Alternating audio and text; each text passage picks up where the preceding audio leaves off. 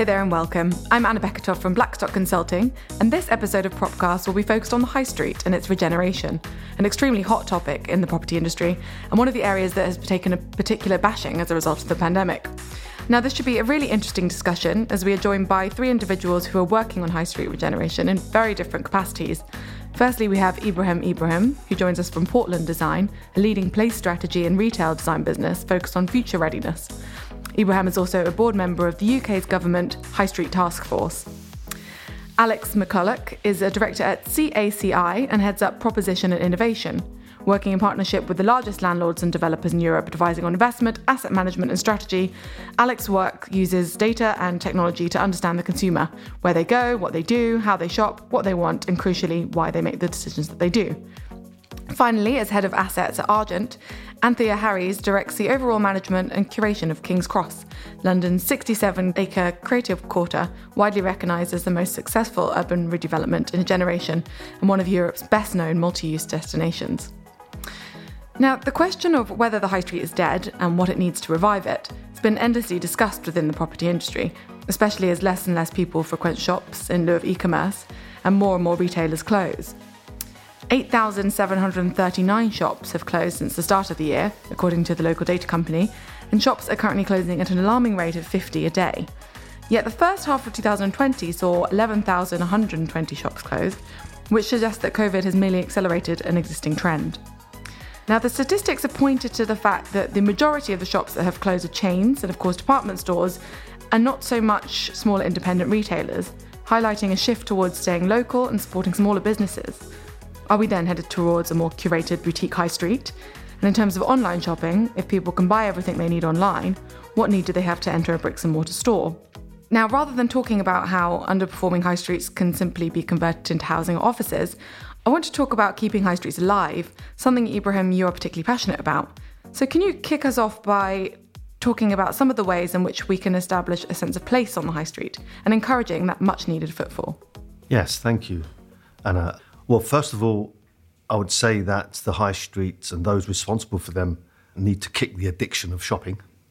I think, secondly, we need to think about changing the rhythm, changing the rhythm of footfall, changing the rhythm from a shopping rhythm to a community rhythm.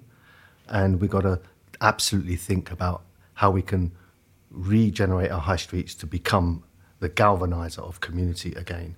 And I don't just mean community in terms of local demographic community. That is one description of community, but also we've got to think about communities that are centered around brands. So, how do we attract brands that are community driven, that are purpose driven, not transactional driven? Because many of those brands would have transactional fulfillment models online. So, what is yeah. their physical experience, and therefore, how does that contribute to creating a sense of community and the galvanizing of community. And I think a place that we can agree has done this particularly successfully in terms of regeneration is King's Cross, which I think you will agree has a perfect mix of assets. So, retail, leisure, brands among solid dining and entertainment offerings. Anthea, can you talk us through the reasons why the regeneration has been such a success and what you think other places can learn from this? There's been many reasons for King's Cross's success. Firstly, its transport links. Um, it sits on two of the busiest stations.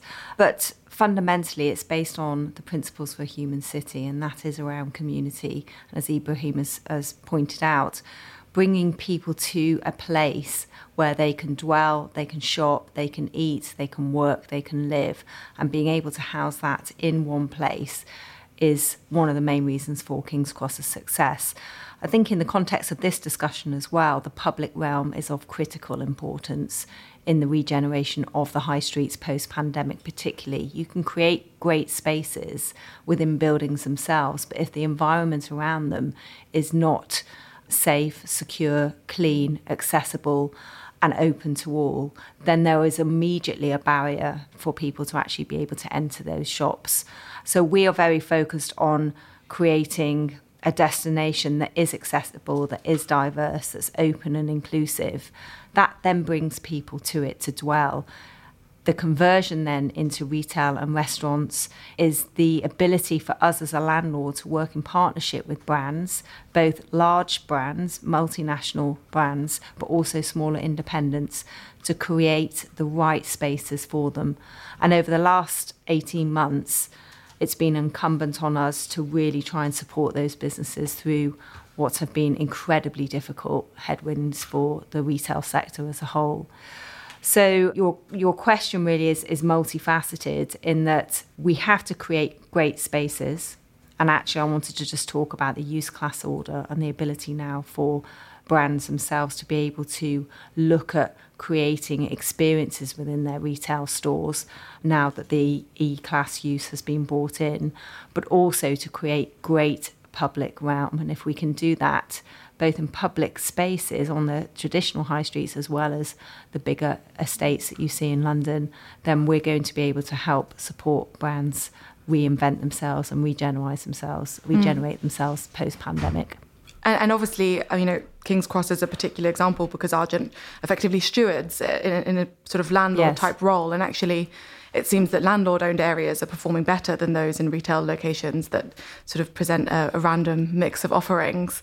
So, how, how do you think that Argent effectively can act differently? Well, we do take a very long term view. So, yes, we have just been through one of the most economically challenging times of, of, of this generation, actually, and new businesses opening in London, but we do take a long term view. And the important aspect there is that we're working in partnership with those brands.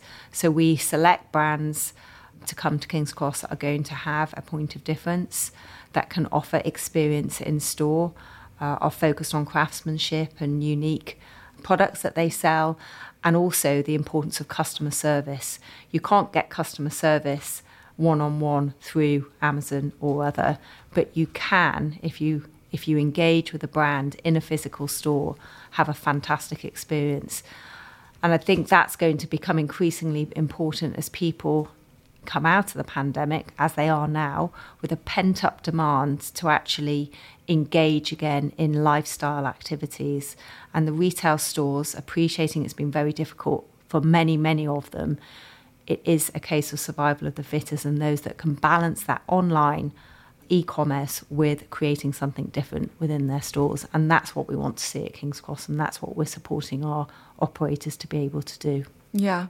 And of course, sort of technology and, and online is often seen as the enemy of physical retail, but is undeniably a very useful tool when it comes to understanding consumer behaviours and demand. So, Alex, can you tell us a bit more about how CACI does this? Uh, yeah, definitely. So, I think there's a few different ways in which you can come at this. I think ultimately what we're trying to do is understand what motivates people and why they go to a place and what they love about that place or not. And if not, then what can that place do better? Now, if you went back maybe, let's say, three or four years ago, the primary way of doing that would basically be talking to people. Now, you can dress that up in various forms. It can be through an online you know, sort of survey, it can be through exit surveys, intercept surveys, whatever, but it, effectively it's talking to people. And that, that still has a huge role to play. But what we've seen in the last I'd say probably three years, is a significant acceleration of other data sets. Mm. Data sets which can retain the individual's anonymity, so they're all fully GDPR compliant, there's no PII in them, but allow us to understand effectively how people engage and move through space and how that changes over time. And using those data sets, one of the things we've been able to do throughout that whole pandemic period is understand how people shifted their behaviors and changed their behaviors. And you know, you touched on the acceleration points before. I think you know, we sort of said quite early on that we were going to estimate that people are going to jump forward five years in the first two weeks of 2020 of lockdown. And what we meant by that was that people immediately start transacting online. So absolutely, we've seen a step change in where people spend their money. So we work with transactional spend data. So effectively looking at where transactions are taking place on bank cards, and we can sort of see that everywhere. And one of the things we observed is if on everything you buy, which is effectively non grocery, so anything you'd buy from a high street, which is non food, it's about 30% of transactions. When we went into lockdown, that jumped to about 85%, and surprisingly, there was very few places you could shop apart from supermarkets and so on. But as we've come back out and everything is reopened, it's sort of settled back down at about 40%. So in the space of 18 months, we've seen a 10 percentage point shift in where transactions are taking place from physical retail into online retail. So that absolutely is one of the big driving trends you'll see behind a lot of those store closures you referenced at the beginning, as well as a few other things which we'll come on to. So we can see that step change. But what we also saw using data which comes from mobile devices, so if you have GPS on your phone, we can understand sort of general movement and so on. What we saw from that was, again, people becoming increasingly local and not traveling. So if you take March 8th, 2020 as a benchmark, in the space of, I think it was nine days, we dropped to a level of movement by which I'm sort of saying how far and how often you leave your immediate neighborhood. We went from, if in an index of 100, down to 30. So we, we went down to a third of what we were doing before. Now, bearing in mind, even at that point, there's still a whole cohort of people who have to travel. They are care workers, they're working in, you know, uh, driving vans, they're the key workers, the essential workers that still have to travel around. But we went from 100 to 30 as a nation, and we didn't get back to that March 8th point until May 2021. So we sort of bumped up and down as we went through in and out of various lockdowns and so on. But what we were able to see is understand how people were moving. And you start then seeing some real differences by asset type and asset class. So local high streets actually rebounded first and foremost because we were working from home. And by we, I mean most of the people in this room who have desk based jobs and could work from home. And it's worth always remembering that about half the population can't do that and have carried on exactly as they always were because they don't have desk jobs. But for those that did, we worked from home. And as a result, we engaged more with our local communities and our local high streets. And that's seen a real shift in how people have carried on now that we've come out right, of it. Yeah. And so, one of the big trends we've seen alongside the online one is actually this growth of localism. And we sort of characterize this as if pre pandemic it was all about personal wellness and personal well being, and that was sort of a me culture, we've moved very much to a we culture, which is very much around people caring about their community. You know, sort of Clap for Carers was the start of that, but actually people now care about where they live and they engage a lot more with that space. And places, you know, you touched on it um, earlier, Anthea, when you have that public realm, I think the key thing, and to your community point as well, Ibram, is that places have to stand for something. They've got to mean something to consumers. And by consumers, I mean shoppers, but also workers, also people who live there, people who, you know, people who are engaging with that. They need to mean something.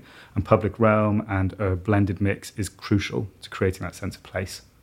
And that's, I think, you know, if someone says King's Cross, most Londoners will have an instant image of what that stands for. And that's what success looks like, I think, as we move out of this.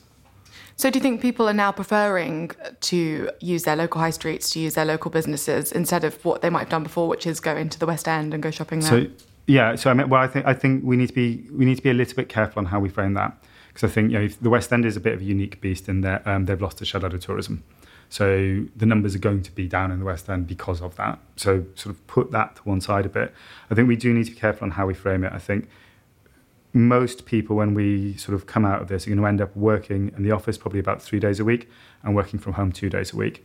What that means is that on the two days you're working from home, and I'm holding my hands up, I do this myself, you'll go to your local high street at lunch to get out, you'll buy some food from the local shops, the local grocers. So, yeah, absolutely, they're going to benefit from you being at home.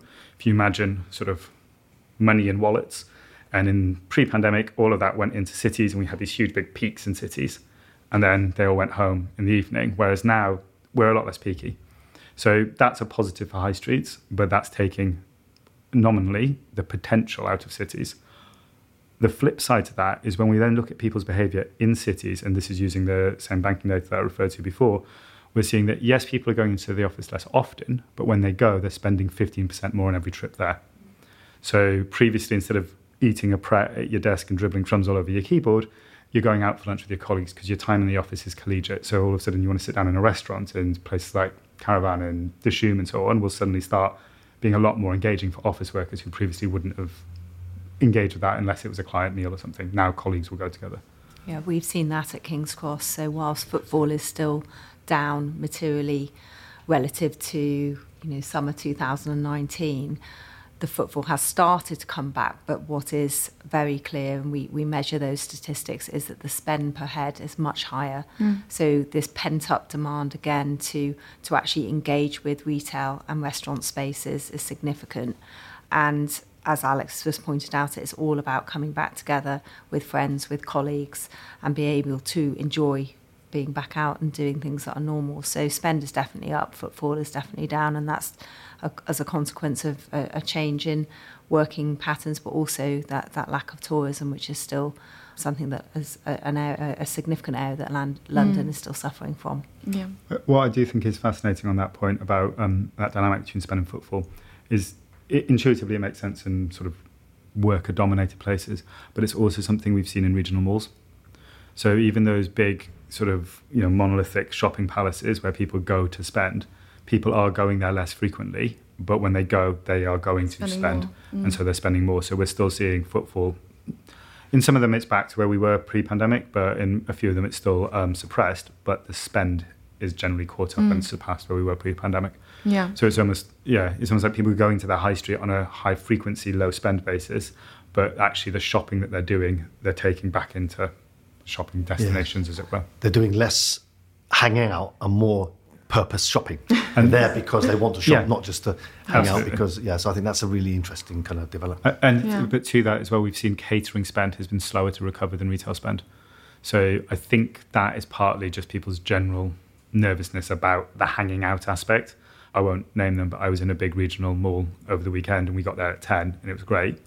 And by sort of 1.30, 2 o'clock, we were a bit like, there's a lot of people here. And we sort of left. And so I do think there's a degree to which those big crowds are still a little bit anxiety making for many people. And catering yeah. is maybe suffering in those scenarios.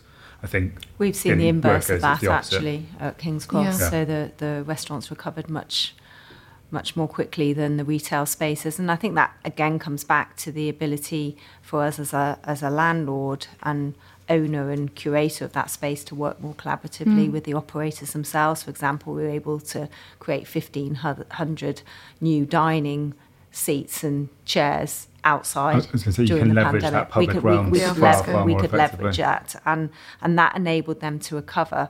However, it's still exceptionally difficult because mm. operational costs are, are, much higher still. There's all the issues with staff shortage as well, and the ability to actually turn tables and get people in and out quickly. Mm. People still, I think, want to see an element of social distancing and are still nervous, and that will continue coming into the winter months of this year. Yeah. And what about some of the retail offerings that aren't performing as well, such as department stores? Ibrahim, from a design perspective, I know you mentioned you're working on a particular department store. What, what are some of the design features that we can implement that can encourage people to come back to buildings such as department stores? Well, I, I think the department store and any multi brand wholesaler, if you like, of brands is at threat existentially because many, many brands now are going uh, adopting direct to consumer strategies. Uh, I mean, Nike being a great example of that, and many others, and many D2C brands are being formed. So they're going direct, and therefore, the days of a department store being a distributor of goods is over. They've got to be a teller of stories. They've got to be a hoster of brands. They've got to be a, a, a stager of experiences. And they've got to be able to convince brands that they will be able to tell their stories and serve their customers and live the brand, not just flog stuff off shelves.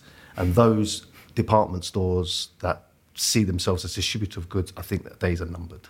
Mm. Um, and the work we're doing is exactly that. We're turning a department, a very venerable department store in, in, in Canada, into a stage set yeah. for brands.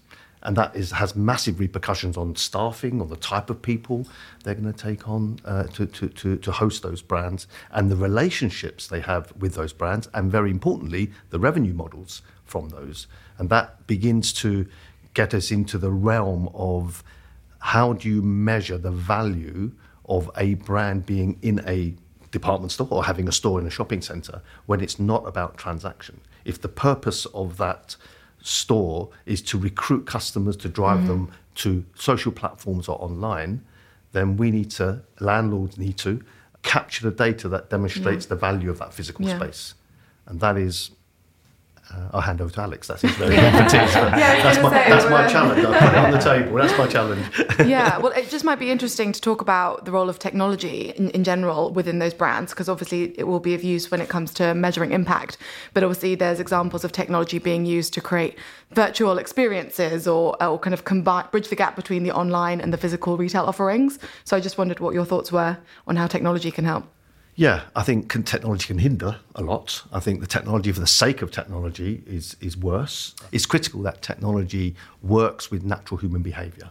Uh, Google Glass is a great example of when it doesn't, what happens. And I think technology or digital, you know, has got to magnify the physical, as we say. You know, it's got to be able to to blend with the physical experience, to augment it and work in one. It can't just be there's a physical experience. Let's put a screen here with some AR or whatever. I mean, it's not about technology, it's about experience. Technology is an enabler. What is the experience? Let's, let's define the experience first. And if technology helps us with that, great. Then just start with technology.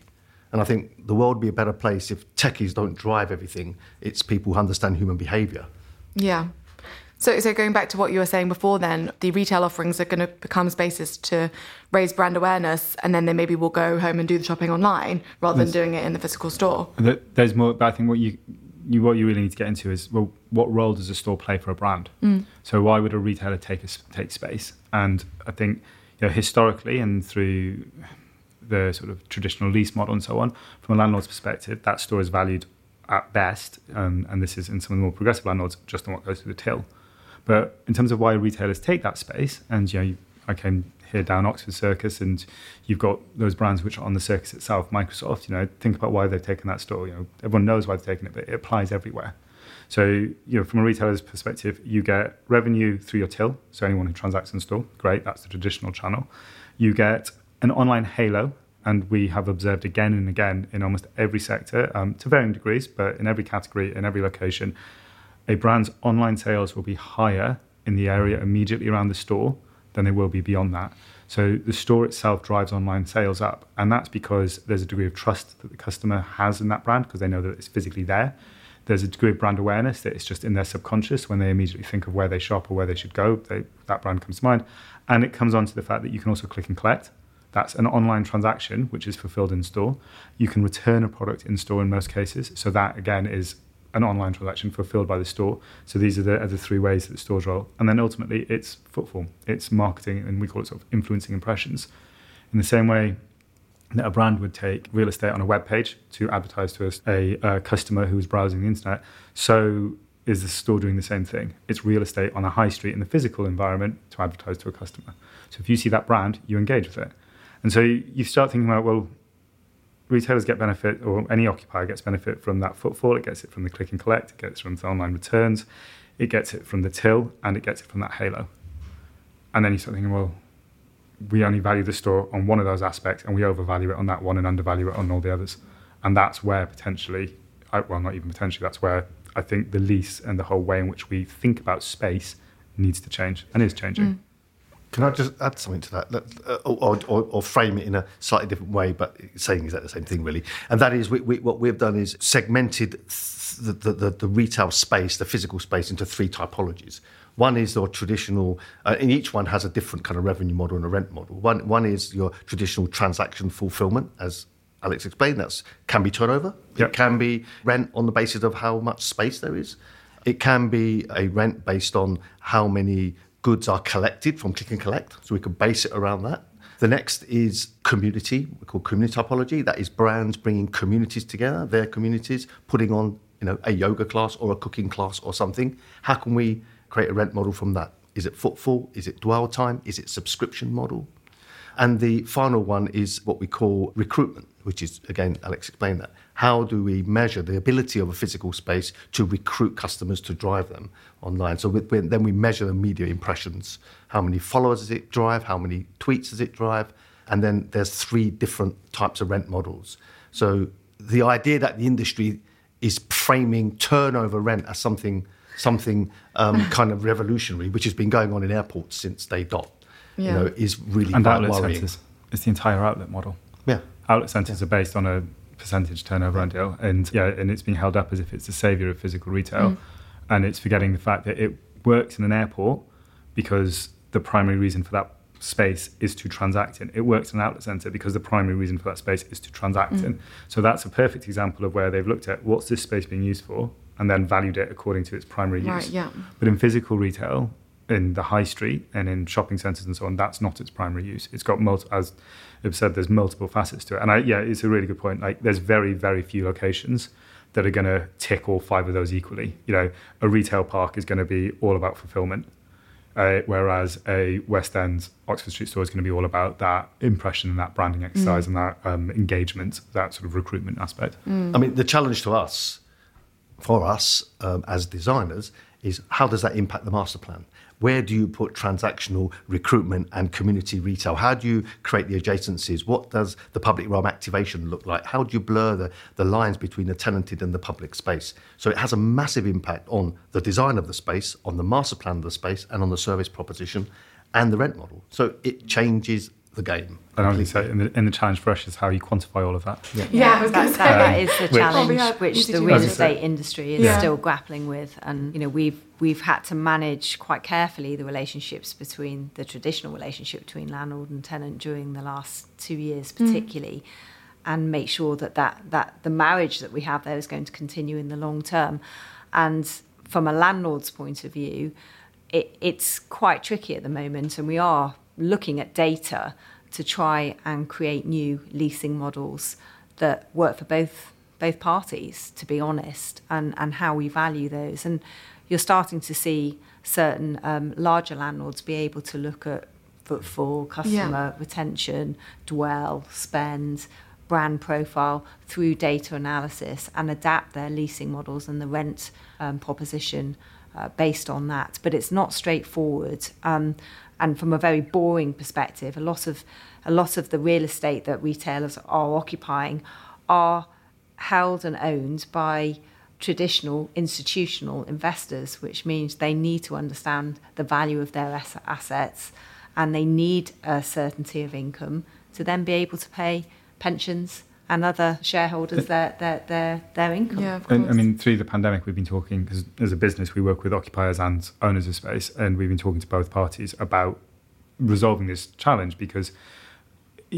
back to the beginning, it's been an issue for a number of years. It's been getting worse and worse. The Landlord Tenancy Act is now 67 years old, I think. It came in when uh, we still had rationing after the Second World War, and it still underpins most of the leases which take place, which is ludicrous when you think about everything we've just said. So we've been working with both sides to work out well what what would a new one look like, and you know in principle you can do it all. So we have a performance lease model, all those things I touched on, working with a retailer's sales data, and working with a landlord's estate data, effectively the footfall and so on, you can absolutely quantify and measure all of those variables over time and you can build a lease off the back of it. And we've done that with three different landlord and retailer combinations so far, taking into account online halo and footfall and so on. So it's absolutely doable, but you need will, a lot of will on both parties. And at the moment, and this is perhaps the fundamental challenge of it all, is that in the market at any given point, the balance of power, if you like, or the weight of demand versus supply is usually with one side or the other. It's very, very rare that it's perfectly balanced in equilibrium. And right now, in most spaces, it's with retailers.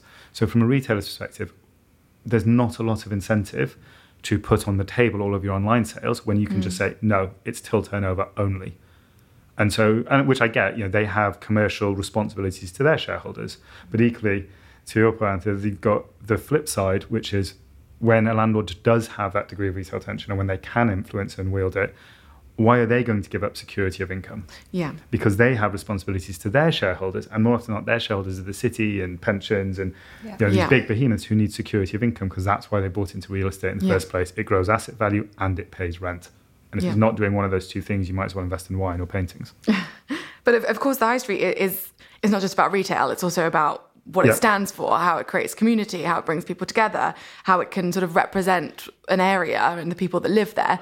Um, and of course, you know, as a platform in which to talk about the histories and the culture of a place, which, which obviously it's it's hard to to measure with monetary value. So how do we deal with that? But I, I would almost I would be slightly challenging. I'd almost throw it to you guys in terms of think of the forces which shape our high street.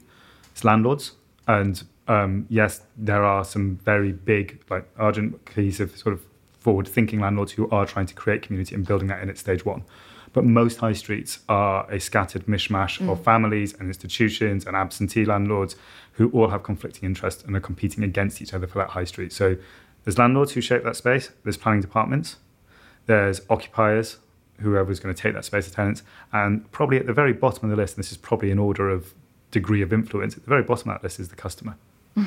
But that's the one whenever we say, what's the high street for? That's the one we say, oh, this is who it's for. Who it's for. But they have the least amount of influence over what that high street looks like. Uh, I'll just build on that. Uh, I I think it's we've got to think about citizens first, not customers, not consumers, and have a duty of care for citizens. And as the investment industry begin to prioritise ESG, and we're seeing a growth in in investments that deliver social, cultural, and environmental value. I think once those KPIs shift and we begin to judge how we master plan a, a, a shopping centre or a mixed use development or an urban regeneration project, a high street, where we build in that whole thinking, a whole strategy, and demonstrate, have evidence of social and cultural value, which is a combination of yes, wellness, green space, yes, communal space, but also brands that prioritize social cultural value. Hmm.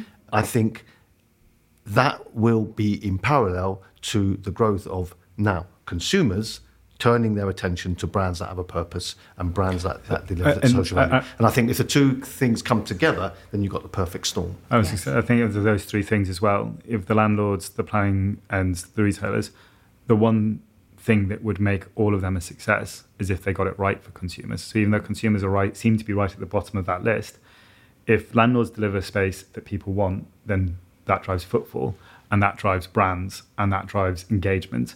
If the planners can create a space which has public realm and which people want to engage in, then that makes effectively for some people who love their community and want to engage in that community. And equally, from an occupier's perspective, if you tick it off and get it right for what customers want, then obviously you will do better as well. So it's almost like customers are right at the bottom of that list, but in many senses should have or do have the most control, but are often the least listened to.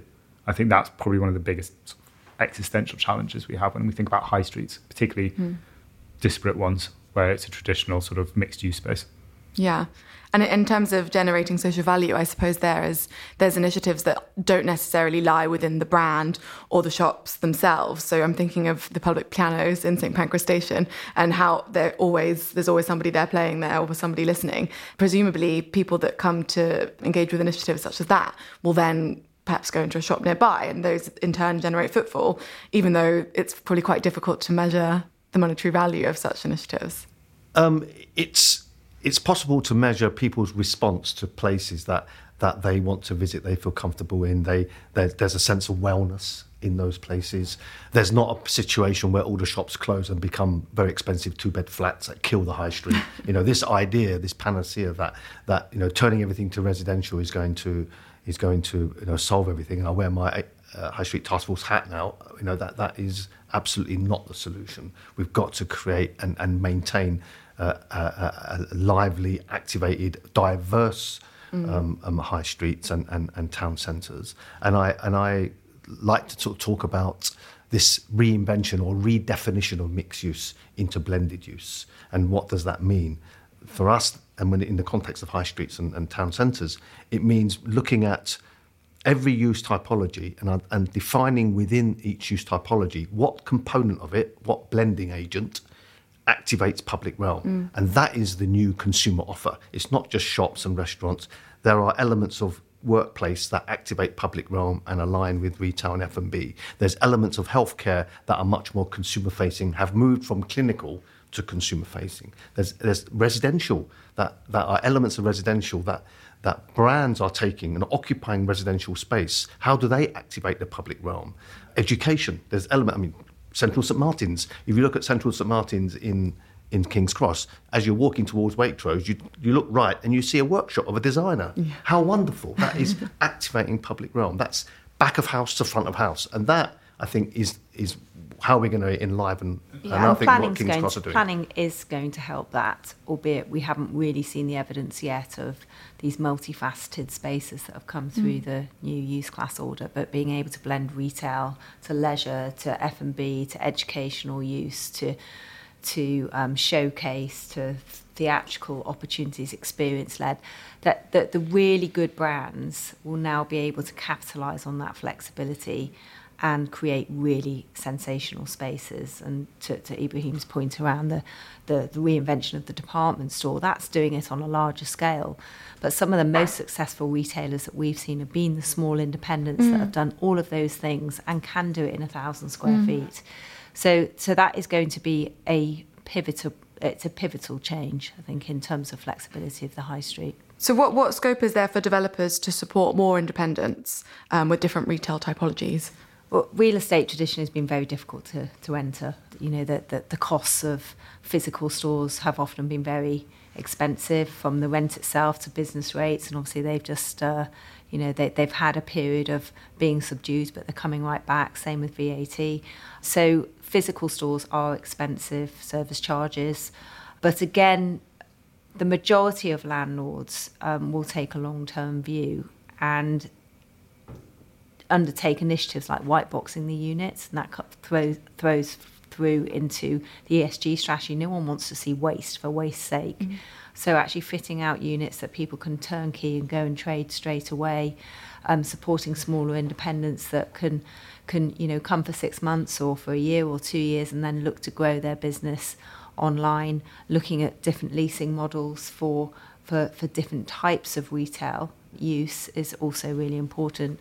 So a combination of capital support and then how we manage the income flow between the landlord and the occupier, a, a hybrid of those things. But you're going to see most landlords actually have to think outside the box on attracting operators into their physical spaces now. I, I would add to that as well. I think um, we have to be quite cognizant of where in the country that landlords are doing that as well.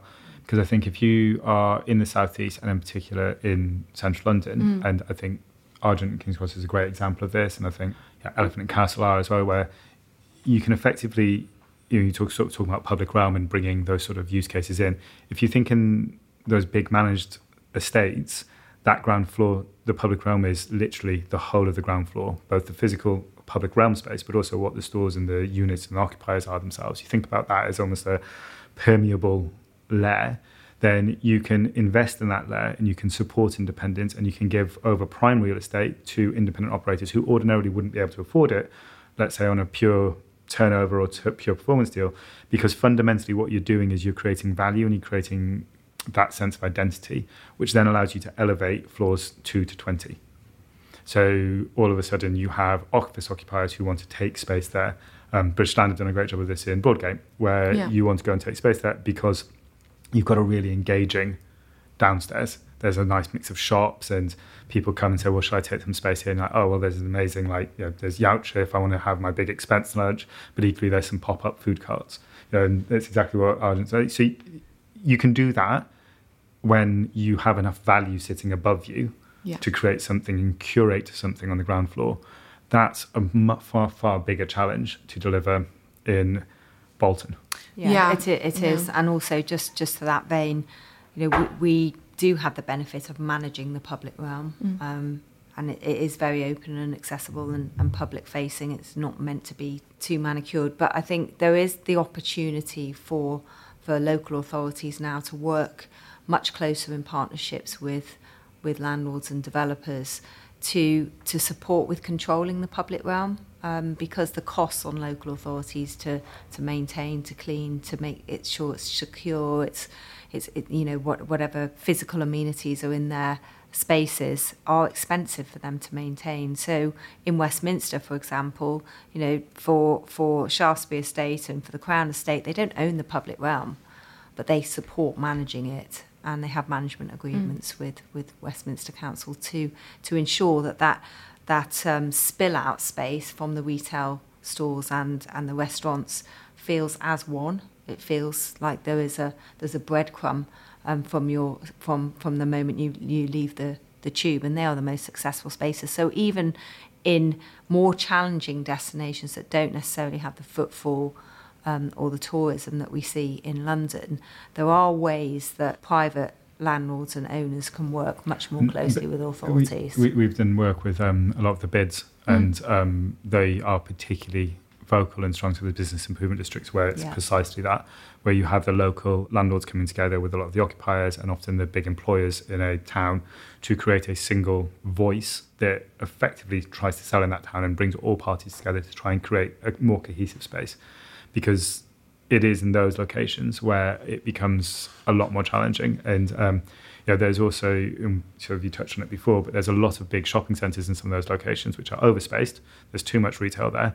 And not only are they overspaced, but there's a lot of sunk value in them that frankly is unlikely to come back out mm. again.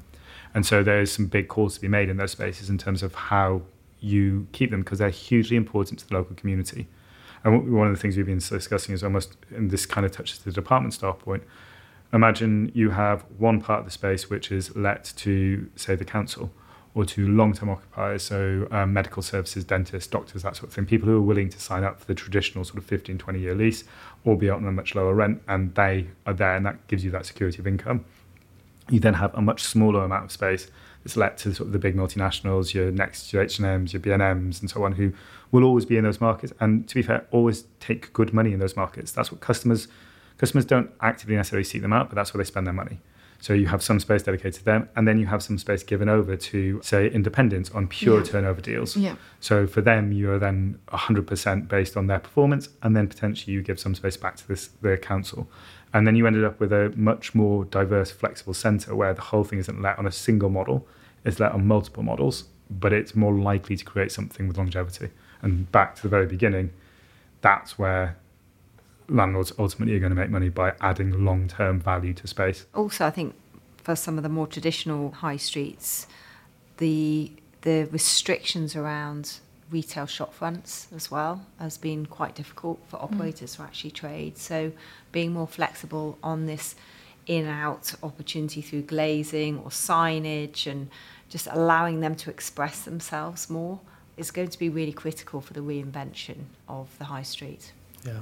Uh, I mean, they're, they're, all really, really critical points, and, and I think I, I like to sort of like to term that or frame that in in the referring to it as the future of retail is no longer about real estate; it's about content. And mm. I think, and real estate, all the bits of real estate, is a byproduct of getting the content right. And let's think about it as content, and that content has got a shift from from you know a landlord to becoming a host and how do you host that content, leasing to becoming more about curation, how do you curate that content, and shops shifting away from being stores with shelves for stuff for sale, become stages with stories that are shareable. Mm. If we think about whole, the whole area of retail in those terms, and therefore design it and master plan it in those terms, then I think we're onto something with diversified occupiers, diversified revenue, and recapturing of value. Um, there, there is one elephant in the room on all of this, which is valuers and valuation. yes.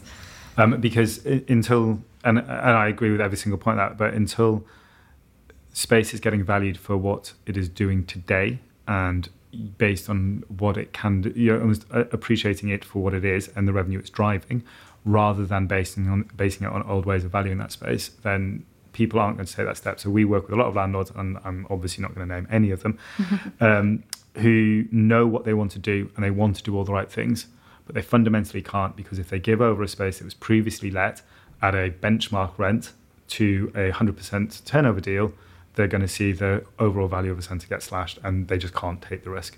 And until that changes, then yeah, there's this idea that all landlords are evil and all landlords want to do something bad. It's actually most landlords, we work with most of them, want to do the right thing, but they also have to run businesses. And they are more often not in hock to what the valuation is, maintaining historic valuations or mm. whatever. And ultimately, you could argue that's what did for intu. Yeah, and that's you know the red book there formulated by the RICS is an important part of them that the institutional body that the RICS is looking forward to to changing being able to adapt to mm. the changes in real estate to enable valuers because that is the issue mm. um, that, that that people can only continue to invest in real estate if they know they've got security through the valuation of the assets that they've gone and bought. Yeah. Absolutely. I do feel slightly bad. I've called value as elephants. so going back to ESG then, maybe sort of more focusing on the S of ESG, Anthea, what are some of the design trends for retail that can create meaningful impact um, around ESG from, from the get-go? we really need to focus more on being a facilitator. This is from a landlord point of view to enable the circular economy to actually happen And it's also incumbent on the occupiers themselves coming together as communities to look at circular economy opportunities from their products, their supply chain, to the waste that they create. And it is very difficult, and there are, there are a lot more corporates now focused on the E, the S, and the G, particularly with COP26 coming around the corner and businesses being focused on their carbon neutrality and then long, longer term net zero. So it's really around working together in partnership. I know we talk about that a lot, but it genuinely is going to be the only way that we can be successful in driving the environmental and the social agenda. But looking at opportunities for the circular economy is is an important part, particularly in the context of retail and restaurants. And what about the environmental impact? How do you think that we can get better at that? The best thing we can do when it comes to, to ESG is repurpose buildings, not, not build new ones. so if we can repurpose buildings and bring them back to life and connect them more to community and make them vibrant again, as well as high streets, then that delivers ESG in spade loads. You know, I think that that is that is the key. Yes, we have all the uh, other aspects of environmental from sustainability to recycling to circular economy and very importantly looking at those brands and identifying those brands that really truly truly do have ESG and purpose at their core and and and encouraging them and and bringing them into the, into the mix I think that's mm. that's important and I think consumers will do that anyway mm. on the social side it's it's layering in culture arts mm. education and that being fundamental pillars of, of creating great spaces and places. And, you know, they are foundations of, of society and really looking at communities, culture, mm. really understanding what, what the, the, the customer wants to see is, is really important and going forward. I think a lot of a lot of places already do quite a lot, but maybe don't do enough about telling the customers about it. Because I do think it's a bit of a virtuous mm. circle here, where most uh, managed landlords and most managed places will have a number of initiatives which they're doing in terms of, say, recycling rainwater or the fit out they've built out built, was built to BREEAM standards, or you know they've invested in double glazing, or all these various you know, active actions which are taking place, which they're not advertising to customers. And yes, they'll "Oh, we put it on our Facebook group." I don't know if that's a thing anymore. I don't know what's related but um, the what they kind of need to be doing is actually putting a board up in the center. I mean, I know this sounds old school, but most of your customers spend most of the time in the center. They don't go and search you up on social afterwards. Mm. You know, people are there in a space. Put a big board in front of them and say, because you came here today, you saved X kilos of carbon instead of getting it delivered to your home. Yeah. There was this much cardboard that would have been wasted putting it in your through your letterbox than in your hand. You know, there was this much rainwater we recycled. Those things there, then people will feel positive about the locations they go to. You know, advertise, you know, make it clear the local employment you're offering, make it clear steps you're taking in order to make sure that the employees within a location are reflective of the diversity and are inclusive of the area in which you're operating. You know, play that all that to consumers because consumers will react positively to it and they'll engage more. And this, you end up then in a virtuous circle. People realize they are rewarded for these good behaviors yeah. and they'll change. And right at the other absolute extreme of this was a conversation we were involved in some time back with a whole group of people who were effectively investment and finance people, so sort of dark arts that I don't begin to understand. but one of the things they were saying was that if you were seeking debt on a investment that you had, a real estate investment, and that was taking certain environmental standards, you could get that debt at a lower interest rate. Yes. So the markets are rewarding mm. ESG. Mm-hmm. And the minute I heard that, I was like, you know, maybe there was actually some hope because if the markets are rewarding it and it's being built into debt management at that sort of multi million pound level, then that's the sort of thing that triggers real meaningful change. But if we are making that change, tell people we're doing it. Yeah, you and then they'll reward it, and it. it. all cycles back yeah. through. You do have to report on it, so it's important to understand the data and to understand the mm. benchmark. Mm and that's not been straightforward to be able to to measure. Uh, but there, it, it is easier now. So really looking at your social impact and your environment environmental impact and reporting it publicly. Yeah. Brings that awareness. I think you're going to see a lot more of that. Definitely, yeah. As long as it's genuine and transparent. Mm. And actually, even your own employees will feel proud to be working there. Yeah, there's it's just it is literally it's loops through on benefit mm. after benefit in terms of organisations getting it right. Um, and finally, let's talk about empty shops and meanwhile use. So, obviously, we've got a lot of spaces standing vacant now. What do we think the best way to utilise them in order to encourage footfall, but also sort of to um, benefit the wider communities? No, Anthea touched on it with Yeah. the, the, the idea of white boxing um, retail, however you want to term it, but making it easy for, for new brands, young young brands, small brands to occupy space quickly, cheaply, and then move on and, and migrate them to larger spaces. I think landlords that do that, you know, it's, it's, it's- really critical. But I think that, you know, that, that, there's there's bigger things we can do as well. We're, we've been looking at uh, kind of new typologies of space, how we can reinvent the physical space, creating a new typology. We, we call it make, work, learn, sell. So it, it's really looking at new future manufacturing, uh, micro manufacturing, and thinking about a micro manufacturing, a place that, that makes stuff that is linked to a co-working community. So a whole series of different makers that are linked to a co- co-working community that is then linked and connected to in the same building a, a learning platform, a stage, somewhere that people can launch products, investors can come and, and, and share ideas, which at the ground level is linked to a selling place. So you make it, you, you, you share it, you kind of create a community and you sell the same stuff on the ground level. So from basic kind of coffee roaster to a microbrewer to glass blowers Yeah. or whatever the business is, whatever the micro manufacturer is, creating those new typologies, which I think is one part of reinventing the shop, mm. where it becomes far more integrated across the value chain, if you like, or manufacturing chain, and becomes part of community and really activates public realm. And we've mm. been looking at that for quite a while now, and, and there are great opportunities for that.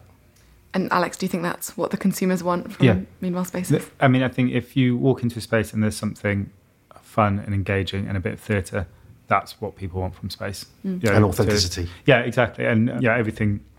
It was just touched on the other thing I'd say is you know reach out to education institutions, um, sixth form colleges. You know they have um, you know St Martin's College. You'll have you'll have design and tech people there who are making cool stuff. Like almost go to go to them and say right, we have this unit and um, we want to give it over to your graduation class to showcase the best that they've done, or we want to set a challenge to your business studies class on what they should do in this space and then advertise that you're doing it. Don't just like suddenly throw a load of teenagers into a white box and just like act like it's a normal shop. Make a big show and tell, you know, song and dance about it. Like this is Centre X is, you know, giving something back or this is our stage, this is our platform. Mm. Again, it's a bit of signage, but it's the sort of thing you walk in and you go, oh, that's good. And then people, mm. again, feel warm and they engage. So I would absolutely do that. The other one I would sort of bear in mind, and I'm speaking slightly personally on this front, anything which is providing people with working near home. And I say this because we've got builders about to move into our house tomorrow. um, so I'm frantically looking for space I can go and work in when I am working at home, which is near home. And you know, to the whole point about imagine going into a shopping environment on what was traditionally a big white wall, and actually there's a cool working space there, and it's cheap, and it's not a minimum commitment of three mm. months or whatever. It's turn up five pounds. Here's a desk and a monitor. Like, and then people walk past, and again, you look past, and you see an office, you see those people working. Like, oh, that looks interesting, and it, it's just, again, just make it engaging, mm. but make it something happen. Yeah. One thing I would say about what I just said is that it's not only about small brands. Big brands are now becoming far more far more vertical, and they're manufacturing, retailing, you know, and they are disturbing or, or interrupting the whole food chain. You know, this idea of manufacturer, distributor, um, retailer, it's all sort of mixing up, and and uh, retailers are becoming manufacturers, manufacturers are becoming retailers. So this verticality. Uh, and circularity um, is really interesting. Yeah. I was to that point. Um, I live in Peckham, and I don't know if you guys have been to the Peckham levels, Yeah. but um, there's this really good shop in there which basically you can go in with your brand new box fresh Nikes and they will then personalize them and decorate them. But the whole thing is a white is a clear glass frontage, so you can see them there, like Yeah. you know, yeah, play doing the actual work there and then on these Yeah. shoes, and Yeah. stuff like that that is just really engaging. Yeah. My Yeah. kids just love to stand and Yeah. stare at the window through him doing it. I mean, there's 3D from 3D printing point of view. There's 3D weaving machines now. So more and more fashion brands, you'll see um, 3D weaving machines coming into retail. Sorry, I Aditya. was to say the boring element of it is actually making it affordable Mm.